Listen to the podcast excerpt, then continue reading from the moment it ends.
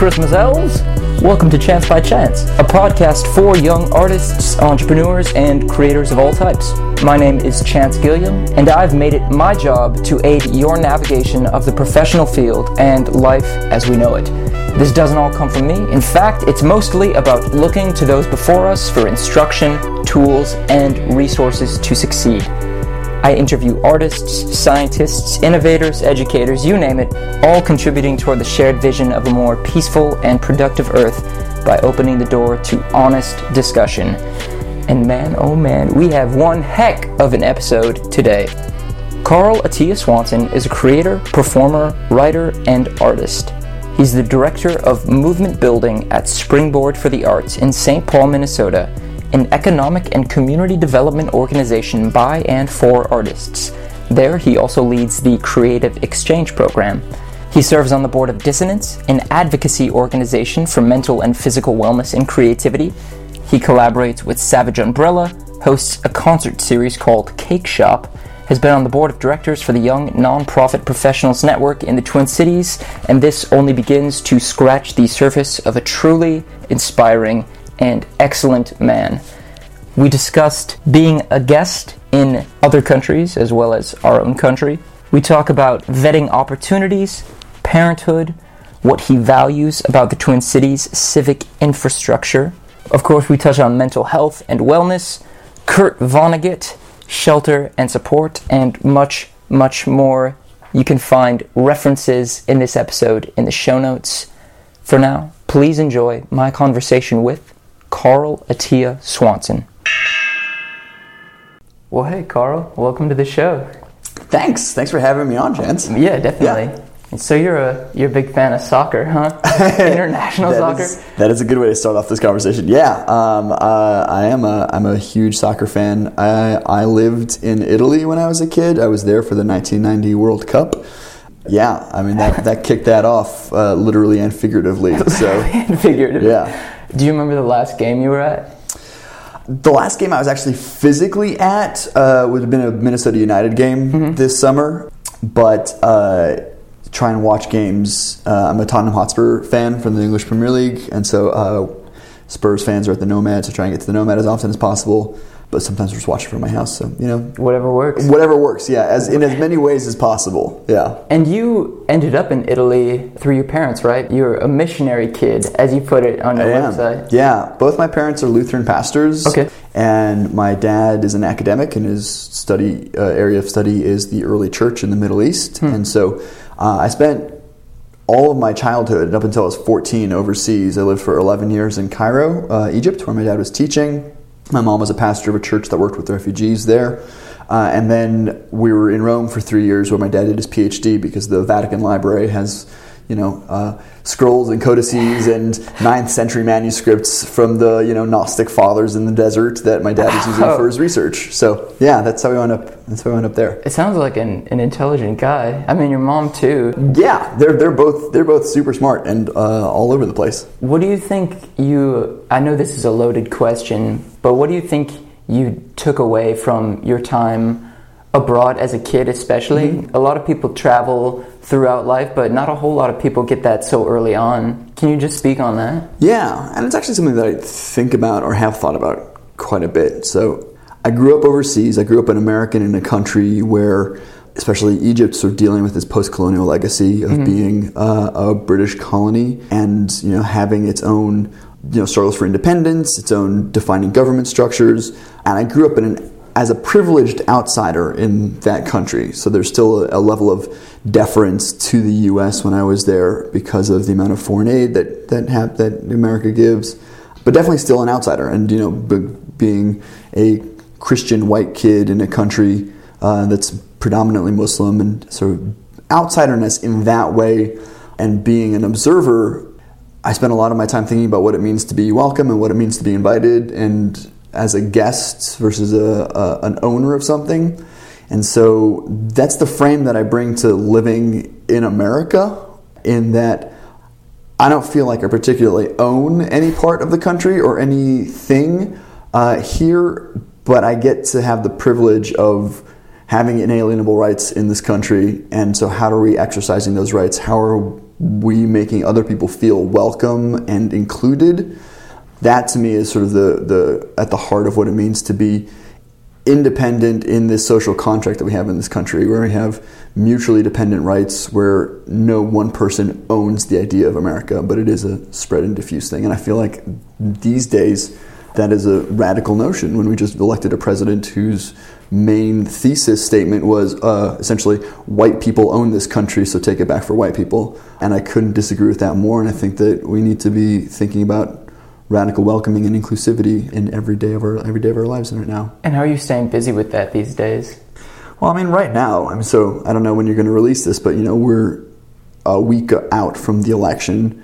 Uh, right now, so, so there's sort what's happening right now, which is uh, figuring out what the organizing is and what the what the actions to take are. You know, giving money to organizations.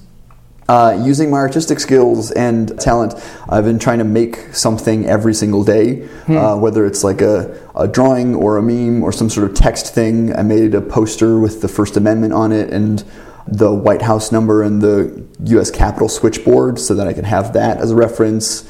So trying to stay aware and outraged and also channel that into creative means is the work now and I think will be the work to come. But then, sort of in the bigger picture as well, I work at an arts organization that is that's whose mission is to have uh, vibrant communities and to help people make a living and a life. So how are we working in our structures to make our organization as responsive and as open as possible? I work with theater companies and then with a uh, whose mission is around radical conversation and welcoming with Savage Umbrella. Uh, I work.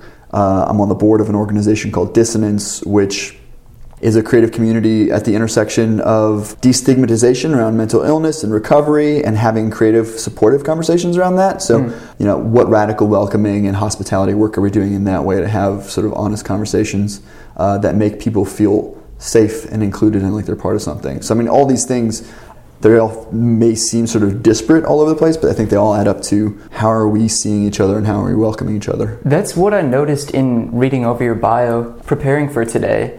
It seems like community is a central theme of everything that you do small groups, individual, and you seem to have this bottom up approach to social change.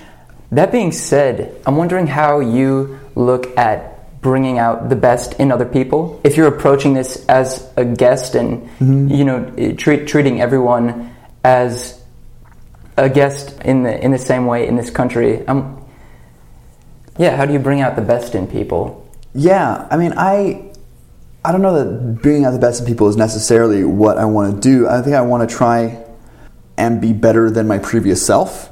So how am I being better at that? And I, you know, my hope is that in trying to make myself as open and as available and as creative and to say yes to things and be easy to work with that that also helps other people take advantage of their own skills and their own their own desires yeah, and so really the the question for me is, you know, am I am I being better today than I was yesterday? And then am I being transparent and open enough so that other people can also work with me and try and be better than they were previously? Yeah. Yeah. And is that all mental, or do you have a way of keeping track of that progress? Um, a little bit of it is mental. I think most of it really is being aware of where you're at and moving forward. Trying to have a short memory in some instances. Short not- memory. Yeah, I mean, you want to have sort of the, the long term view of the arc of things, but also having a short memory, being able to not beat yourself up about something. One of my favorite TV shows uh, ever is the The West Wing, and Jed Bartlet, the president's you know catchphrase on that is "What's next?" Uh, I use that in my daily life. So okay, so I did that thing. That's that button. It went really well. Great. What's next? Uh, it did not go so well. What did I learn from it? Okay, what's next? So doing that, yeah, and, and part of it is there are people who have big plans in life and who have like the one big goal that they're gonna that they're gonna achieve, and those folks I think of as marathon runners. Like they can do a thing and just stick to it, and that's where they're at, and that's how they're progressing. I find myself in all sorts of different positions. So to carry on that sort of uh, running analogy, I think of myself a lot more as like a soccer midfielder, where I'm running all over the pitch and uh, having all sorts of different interactions and have to make different decisions based on the situation. But it's all within this framework of uh, of let's play together and let's let's make things happen together. Okay, two part question. First, when someone comes to you with a request or you are looking at maybe starting or joining onto a new project, how mm-hmm. do you filter that for yourself, deciding whether or not you should or should not do it? Yeah. So the the first question that I ask myself is, uh, can I do this well with the time capacity that I have and with the other things that I have going on? I have two small children now. I have a soon to be three year old and nine month old. So that tends to be sort of the first filter. Can I do this and be a good dad to these kids at the same time? And if the answer is no, then I say no to that. But I try never to make things a hard no unless it's something that I you know disagree with. Yeah. uh, but but the thing is that there's so many great things that are out there, and I think there's so many different ways to be involved in things that there are a lot of ways to be useful to people sometimes when someone's asking me for something, uh, I cannot do the thing specifically that they're asking me to do. I don't have the I don't have the time. I don't have the money. I don't have the the capacity to make that happen. But if I look at what I do have, I might know somebody who can do that for them, or I might know a group that they can partner with to make their life easier. Hmm.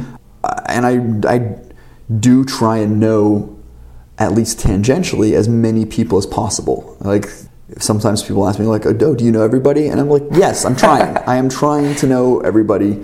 I'm never going to succeed at that, but uh, if I can be able to map out a degree or two degrees of separation uh, and help bring people together in a way, that is a way that I can be useful, even when." I am having, you know, the self-preservation knows that I can't do all the things you're asking me to do. Yeah, yeah. And then as you are in each of these different directions, giving radically like you are, how do you take care of yourself? Not spreading yourself too thin. What's the balance there? Uh, I'm bad at that. The blunt answer, and my wife will tell you that as well. Thing is that she's bad at it as well. So the two of us together, we're really bad at it together. Uh, it's why we work well together.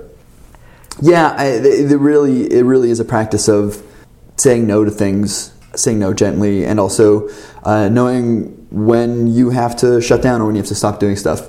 I have a thing that I use.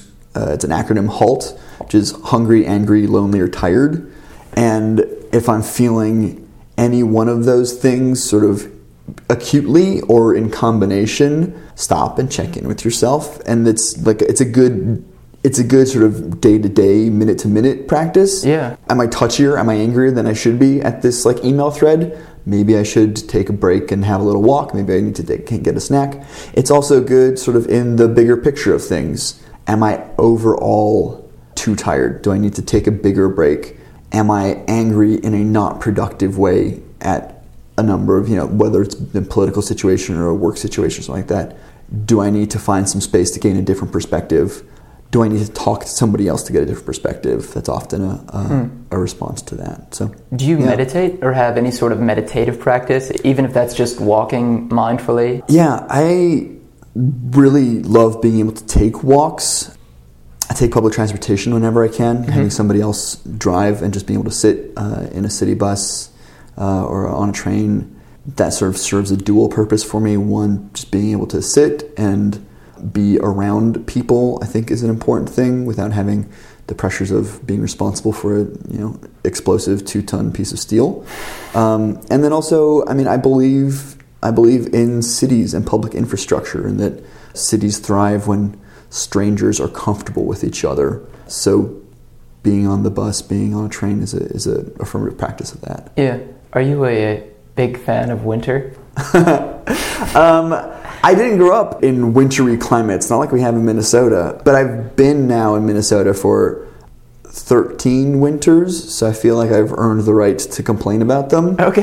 Um, yeah, definitely. Yeah. Definitely. yeah. so I think that's where that's at. I will say, too, that now that I have kids uh, who go crazy if they're cooped up inside a house for too long, mm. my relationship to winter has changed and will be changing as we throw on snowsuits and go outside and do stuff mm-hmm. because there's no way that we can be indoors for six months out of the year Right. without you know all of us going a little a little Jack Nicholson. So why brace the cold? And I'm kind of approaching this metaphorically, asking why St. Paul and Minneapolis. Like, what what has mm. kept you around here? I know you went to school in California. Yep. And they, I mean, they've got a, a mm. bustling community out there. Yeah. What what has kept you here? There are, yeah, there's a couple things. I mean, some of it is just happenstance. I went to Los Angeles to go to undergrad. I went to art school and theater school in LA and realized pretty quickly that LA is not was not my ideal kind of city uh, in that it is doesn't have a lot of density. It's a lot, it's, you know, super spread out. So did not that wasn't what I was craving out of a city. And then after graduation, sort of bummed around California for a while. I, was, I had been doing some political canvassing, some you know campaigns for door knocking and street fundraising, things like that. But then didn't have health insurance. I mean, this is the really blunt answer. It's like I, I didn't have health insurance, and this is pre ACA, and I needed to have surgery. And my aunt is a nurse in Minnesota, and she said, "Get your butt on a plane." And Minnesota has decent care for people who are young and low income, like you were, like I was then. And so, got me on a plane and got me in surgery in Minnesota, and that was ten years ago now. That's awesome. I mean, that's the thing is that Minnesota's essentially minuscule investment in me having surgery here, um, fairly minor surgery, but definitely necessary, Yeah. uh, has paid off in, you know, I have been married here and paid taxes in the state and bought into the whole civic infrastructure here. So that's kept me around. And the fact that it is a large enough community where you can do a lot of different things if you want to, but it doesn't feel as aggressively cutthroat as other cities. Mm. Plus, there is an enormous there is an enormous civic infrastructure here, both in terms of nonprofits and foundations, and then the passage of the Legacy Amendment in 2008 means that there is a lot of financial support for arts and creative projects and creative partnerships. So those are all reasons that I've stuck around. None of those things are perfect, and there is work to be done around equitable distribution of resources and who's getting funding, and especially it's come to light recently with a lot of different studies the the lack of racial equity in the Twin Cities and the disparate achievement rates, you know, with the wealth gap here. So there's work to be done. But none of those things feel insurmountable, and I would rather stick around and be a part of some solutions than just go someplace else and forget about it. I like it. I like it. Yeah. Yeah, then, I mean, it keeps life exciting if if there's work to do. Mm-hmm. I mean, as unfortunate as it can be, oftentimes it's really awesome to see you making the most of your position and staying where the work needs to be done. Yeah. Yeah. When did you first start working at Springboard for the Arts? So I started at Springboard in April of 2012, and I came in after working at the Minneapolis Institute of Arts for a couple years in their membership department and being a theater maker and freelance writer and occasional PR person for local bands, and really just sort of being as useful as I possibly could in the art scene. Again, in that, you know, uh, I want to know everybody, I want to do cool things, I want to make cool things happen. So, what are all the different ways that I can make that work for me? And came in at Springboard to essentially be uh, an office manager and support Laura Zabel, our executive director. So my job was to help everybody else do their jobs. That lasted for about a year, and I'd been working on not just sort of internal things, but also on our Give to the Max Day campaigns and fundraising and doing that kind of work as well. And then we, it was at a point where Springboard was had been growing a lot. We'd had a lot of we have a lot of different exciting programs that were happening. We were figuring out how do we share our work on a national scale, and how do we take what we know and what we've done and offer it to other organizations. We've been doing a lot of traveling to conferences, and people would say, you know, "Oh, that's a really cool thing." We were doing at that point uh, along the Green Line construction between St. Paul and Minneapolis a project called Irrigate, which trained artists who lived and worked or had a significant connection to the neighborhoods around the Green Line in essentially community organizing and partnerships for creative placemaking work. So, how do you build teams? How do you have effective partnerships? And then we were funding them to do small creative projects, a thousand to three thousand dollar projects, uh, with local businesses or organizations. And we trained over 600 artists over the course of three years Wow. and seeded about 250 different projects. So that was a really exciting thing to have happen. And the way that we really were measuring success around that is that before this project started, all the column inches about what was happening on the Green Line, so all the stories in the media, all the newspaper, radio, TV stories were all about this massive disruption and how it's going to kill local businesses and this is a terrible thing for everybody. But as soon as we started funding uh, all these cool pop up plays and new murals and new jazz nights and things like that, uh, it gave people a different story to write about the community. And because we were working specifically with artists who lived or worked in those neighborhoods, it gave those artists a chance to tell their own story about what their neighborhoods were like and what they were doing in those neighborhoods. And we commissioned local market research firms to do essentially listening surveys. So, what what's the tone of the media? the midpoint at the end point of the project and found that over the, the life of Irrigate, we generated 50 million positive impressions of positive stories about the light rail area and the neighborhoods there. Wow. Uh, yeah, and these column inches were almost uniformly positive. So these were all good stories that other people were writing about the neighborhoods that were being affected by the light rail construction. I mean, and you compare that to the amount of money that businesses and cities spend on advertising campaigns, we got a really great ROI for the foundation investment in Well, that project. What is ROI? Return on investment. Return on Yeah. investment, Yeah, okay. yeah. So I mean, you think about all the money people spend buying billboards and putting uh, ads on the sides of buses, when you could be taking that same pool of money and paying local artists to do cool things in their neighborhood, and then letting that story tell itself and letting inviting the media into that narrative. Think about that as a way of community building, as opposed to simply, you know, this is a thing that's happening. Mm-hmm. Uh, reinvesting that money into the local neighborhoods. And you have recently, or for a couple of years now, I think, been uh, working on the Creative Exchange program. Mm-hmm. Was irrigation sort of a earlier version of that? Because I'm, I'm sensing some similarities there. Yeah, yeah. So Creative Exchange really came out of this conversation about how do we share what we do mm-hmm. and how do we let people, other people take it and model it and do it for themselves. Mm-hmm. And so Creative Exchange is an online platform. You find it at springboardexchange.org where we're sharing stories about artists who are making an impact in their community and then pairing that with toolkits for creative artist-led prog- programs and projects. Which So- are super cool. I've checked out quite a few yeah, already. awesome.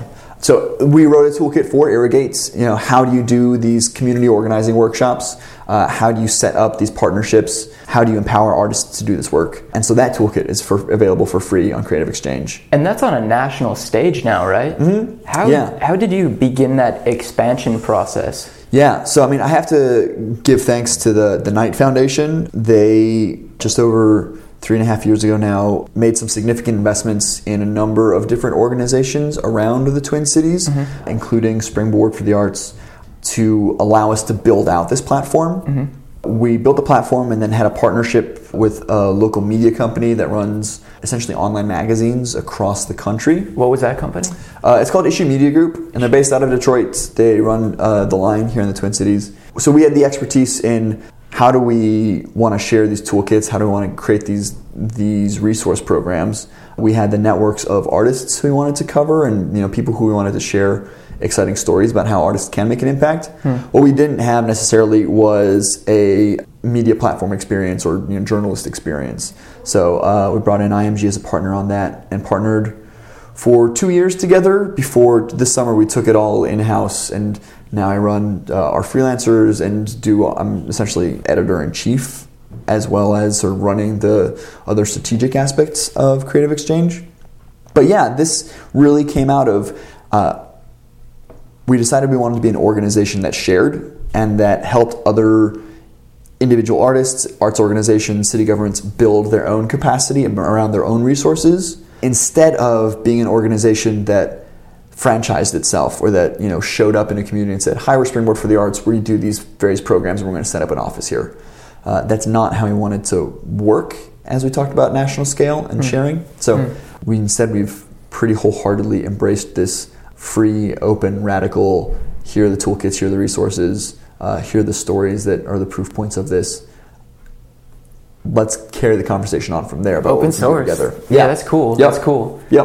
What did the initial conversations look like? I came here to Springboard the other day and I was talking to Zaraawar Mistry about expanding my own project, and he was giving me some pointers on preparing something to show people. So it's not just talking about an idea, it's showing what you already have and where it could go. When you approached this foundation, this company, these different organizations at the onset of Yeah. Creative Exchange, what, what did you bring them? Yeah. So the you know initial grant proposal was basically pulling together the things that we had done uh, and the vision we had for where it would go. So when we initially proposed it, we knew that we had you know these program experiences around not just Irrigate, but also uh, we run a community supported art program, and the Knight Foundation in 2010 and 2011 had helped create a toolkit for that. So we already had this experience under our belts where we'd created a toolkit and then shared it freely. And we'd seen about 30 replications of the CSA model, which is like community supported agriculture. We commission nine artists to make an edition of 50 pieces of work. We sell 50 shares to the public. Public comes and picks up their boxes that instead of having kale or eggs or whatever, uh, they have a, a photograph and a little painting and a small ceramic mug. Uh, so you get a surprise box of art instead of a surprise box of veggies. So we had that experience that we could bring. Uh, we had you know a growing network of artists and arts organizations nationally that we knew were doing really interesting work that we could pull from and partner with and share those stories. And in pulling those pieces together, we were able to say, look, this is a really exciting resource. This is a really interesting time for this field of where artists are and the ways that artists are being engaged in their communities. And we think that we have a, a unique position as practitioners and as people in connection and conversation with what's happening nationally that we can really pull something together hmm. and make make a go of, of, of, a, of a thing that helps people see where they could go and gives them the capacity to do things on their own. And what's Yeah. the what's the next step out today for Creative Exchange? Yeah, that's a really good question, uh, and it's something that I'm always thinking about what we're doing what we can do together. We've had a chance to do a couple different in-person convenings around creative partnerships and how to create new relationships. And we're going to be doing another one of those uh, in Denver, actually, in March of 2017. Cool. Yeah, and I would love to be able to do a couple more of those in 2017 and really build out that kind of creative work. One of the things, too, that has really become clear in this process is that there are some people and some organizations who can take on a toolkit and just run with it and do the thing. Hmm. More often than not, you'll need to give other support and push people in new ways to make things happen. What do you mean by that last part? So, if you get a toolkit for the Irrigate program, it's a fairly large scale program. It involves a bunch of different, you know, you need organizational partners, you need to have business partners. Someone probably individually can't take it and just make the thing happen in their own community. But we've seen successful replications of Irrigate uh, and adaptations of it in Cleveland and in Mesa and in Nashville. So you know people have taken the model and who have made something happen through their own arts organizations or their own arts councils. And those happen because there was sort of a deeper level of consultation and involvement in the process and how that goes. So what I think that we're doing really well right now is getting a lot of resources out to people and making and starting you know to build the networks of people having these resources. We're seeing certain certain toolkits, certain high capacity individuals and organizations taking on that work and making it happen in their own communities. Mm-hmm.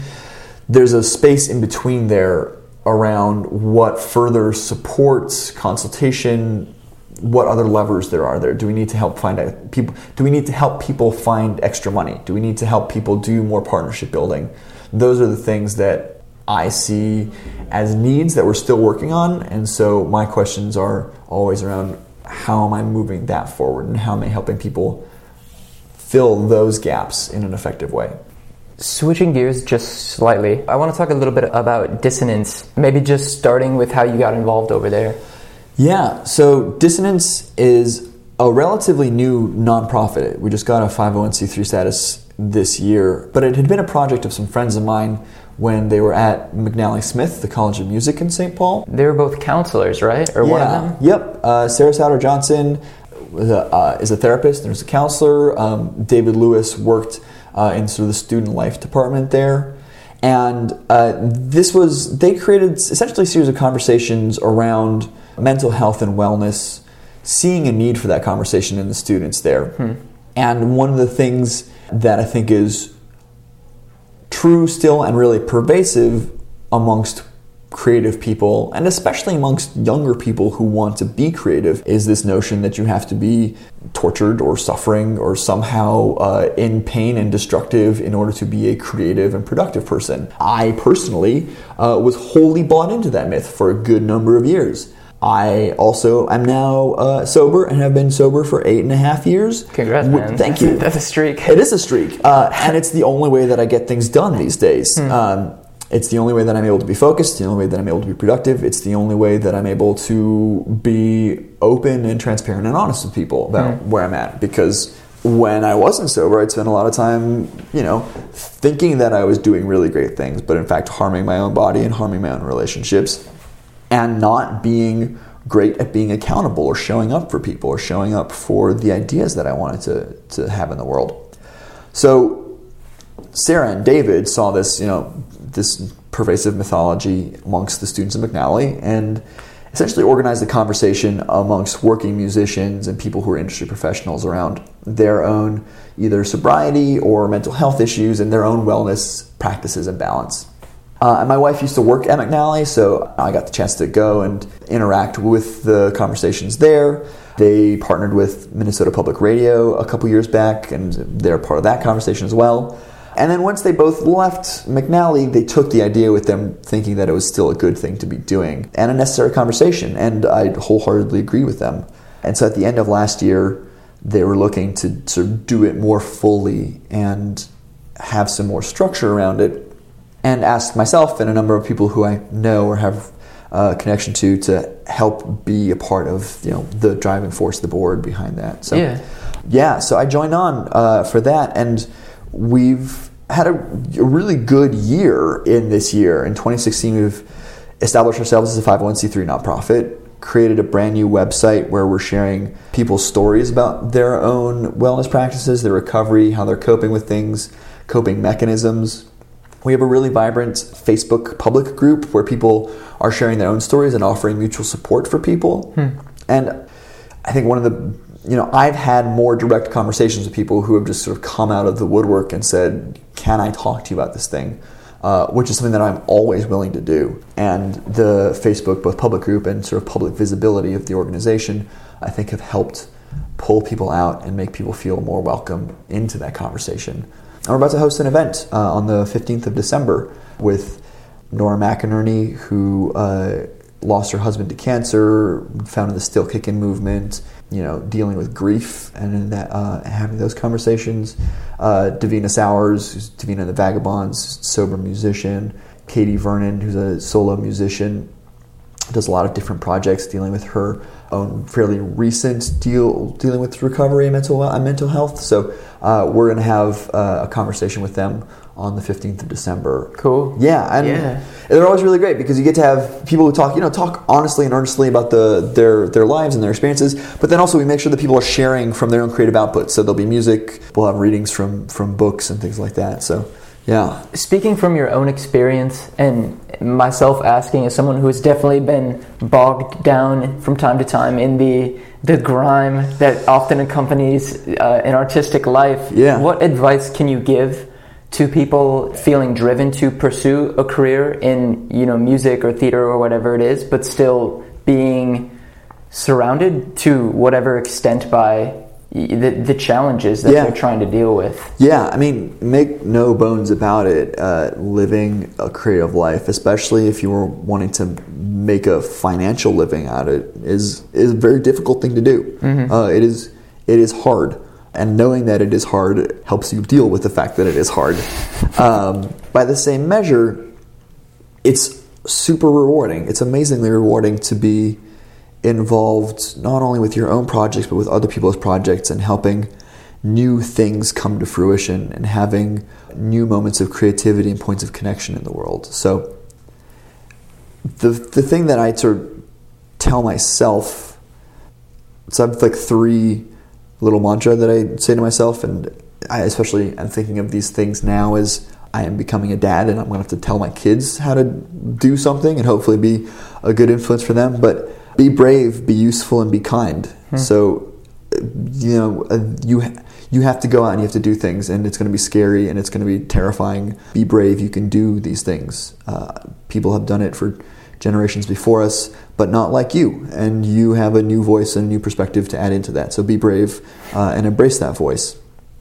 Uh, be useful because not everything is going to go your way all the time. You're not always going to have the the resources you need at hand. But if you are useful and you can plug into other people's projects uh, and help other people make things happen, people will help you make things happen. Mm. And then be kind, not just to other people to keep those relationships open so that you can have mutually supportive relationships, but also to yourself. Uh, the whole thing about being an artist is that it is always a practice of becoming and it is never a finished thing. So you are always in rehearsal, you are always, you know, sketching something new. Be kind to yourself while you're doing these things so that you can give yourself the space to see where you're growing and see how you're changing something, hmm. uh, and then challenge yourself to do new things. Where does that philosophy come from for you? Kurt it, Vonnegut, mostly. Really? Yeah, yeah. Uh, seriously, it's uh, go into the arts, kids. Uh, it's not a great living, but it's a great way to make a life. You know, welcome to Earth, babies. The one thing I know is that you've got to be kind. is, yeah, and it comes from it comes from having it comes from having hurt people in the past, and it comes from knowing that it's not that's not the way that I particularly want to live, and I don't want other people to live that way around me. So mm. yeah. Hmm. Oh man, and uh, let's jump over to to Savage Umbrella. Yeah, if we could. Yeah, totally. We were talking a little bit before we started recording. You just opened a space called space yeah. in all capital letters. What's the uh, importance of that? There's there's also a a term you use on the website, mm-hmm. uh, theater as shelter. Yeah, yeah. So I joined Savage Umbrella in 2010, mm-hmm. and I have to say that I have I'm now uh, on the artistic advisory board since becoming associate director here at Springboard. Again, sort of that's one of those capacity things. Is that I knew that I wasn't going to be able to be in a rehearsal room between having kids and doing my work here, uh, and I didn't want to lie to my friends and say hmm. that I was going to do something and then not do it. So hmm. uh, I've stepped back uh, a bit in the work that I've been able to do with Savage Umbrella, but I can totally speak to those kinds of things that happened while I was there. The yeah, theater as shelter. Eh, we Savage Umbrella's process is really driven by the people in the room and by conversations that we're having. Everything is essentially developed by people working together. So, company of actors and designers and writers. It's really fluid, and the process as it's developed has been very open to input from all sides. So be, there'll be a project leader who have an idea, or a pair of project leaders who have a, want to co-shape something, and then people come together and work together. And then the best ways that we've generated our shows is by giving them that time to make to make the show and then having public workshops or public input points so that people can come together and give feedback and build something together. And when we say that theater is shelter, we mean that we want to be creating a space where people can have uncomfortable conversations, can reveal parts of themselves that maybe they can't do otherwise in the in the in the broader world, and that we're committed to that kind of openness and support of each other hmm. uh, so that it's not shelter in that we are hiding from something, but it is shelter in that we are creating space for people to be together and have a little bit of breathing room to process things and to talk about new things. Yeah. Yeah. And you you touched on this in the uh, communal aspect of the company, mm-hmm. but w- uh, one thing that really caught my attention is that you work together not only in art but administration. Yeah, yeah. So I mean, it takes it takes a lot of things to make a theater company run, including you know scheduling rehearsals and scheduling fundraisers and stuff like that. And so the idea behind Savage Umbrella and it's taken a sort of a, a couple of different iterations, uh, is not that just someone is an actor and that is their only role within the company, or someone is a director and that is their only role in the company. But we are a collaborative organization, and so we're all taking different aspects of the creative work, but then also the administration work, and trying to let those things influence each other. How do you approach disagreement within that? It's like I said, there's been a variety of different iterations of the company, and it's celebrating 10 years now, so that's an awesome milestone as well. Yeah. uh, it's taken a couple different iterations. It used to just be four people and has grown in different sizes and had different structures within there. Uh, one of the constants has always been Laura Leffler McCabe as a creator, and uh, she's now the artistic director of the company. Uh, a couple years ago, sort of made official decisions around that. Hannah Holman is another really wonderful artist, managing director of the company, and so there is there are those sort of points of people who you know the they are making either direction strategic decisions or tactical decisions on sort of a day-to-day basis and the organization sort of networks around around that Hmm. but it's super open and you know the willingness to have those conversations is there Yeah. yeah space is really important because back to theater as shelter having a dedicated physical area to work in is something that we didn't have until we had the opportunity to open up this warehouse space and then as an organization that wants to support other organizations doing work we're able to offer our space as a rehearsal and performance venue for other organizations. So being able to do again sort of uh, how many ways can we be useful to the community and the broader community as a whole that's been a big driver behind that notion If anyone's interested in space, what does that uh, rental process look like? You Yeah. send them someplace? Totally, yeah. It's savageumbrella.org is the website, and there's a whole structure. It's super artist friendly. We do a lot of fundraising to subsidize the costs of it because it is sort of a big part of that mission of what we want to do as as a critical shelter, as a gathering spot, as a place to have conversations. All right. Yeah, So there, there's Yeah. that. Cake shop. yeah, yeah. Got a got a couple favorite performances off the top of your head? Um, yeah, Johnny and Molly from Communist Daughter playing really beautiful songs in our living room. Jeremy Messersmith played uh, an evening of murder and death uh, once, which started as a joke, and then we held him to it. He started joking about it and was like, "Yeah, you're going to do that." I saw the poster you made for that too. It's yeah. hilarious. Because he had a terrific picture to work with from that. My wife took that picture, uh, and then I photoshopped blood all over things. So, um, yeah, I mean that's been a really wonderful way. That was a really wonderful way to help support artists getting paid. I mean, people paid rent, bought tour vans, paid for string arrangements off of records from those from those house concerts, and being able to do that for other artists and have people who we liked, whose music we wanted to, to support uh, in our living room was a really unique experience. Cutting out the middleman. Pretty much, yeah. Yeah, I like Yeah. it. Who else in the Twin Cities, whoever comes to the top of your mind, is doing good work today? Who do you like? Oh my God, that question is so broad. There are there are a lot of people who are doing work in all ways and shapes and forms. I mean, it, right now, I think that there's a really important movement for artists as activists, and thinking specifically of the work of sort of, of uh, Ashley Fairbanks um, and Jeremiah Bey as artists who are organizers around issues uh, like Native American rights and like Black Lives Matter. Those are those are artists who are doing really critical and important work. I mean, I think that my colleagues here at Springboard for the Arts uh, are doing really great stuff. Peter Haakon Thompson does this project here called Ready Go, which has these artist conversation tools that people can rent and organizations can rent, so that you can have different and better kinds of conversations. And that's a really exciting project to have going on there. There's lots of stuff. Uh, it's it's overwhelming. Totally. Yeah. That's Yeah. a good few right there, though. Yeah. What advice would you give to your 20 year old self? Oh man, uh, put the bottle down and get to work, kid. Yeah. Plain and simple. Plain and simple. If you could spend tomorrow anywhere in the world, cutting out the idea of travel time or money or anything, where would you spend tomorrow? Yeah. There's so many places that I want to go visit that I've never been to before. Like I've never been to Mexico, so I want to go to Mexico. I've never been to Cuba. I really want to go to Cuba. Actually, that's probably where I would go to Cuba right now before it gets changed back into the pre 1959 mm-hmm. American play like playground. Playground. Yeah, That's where I would go. Cuba. Cuba. Cool. Yep.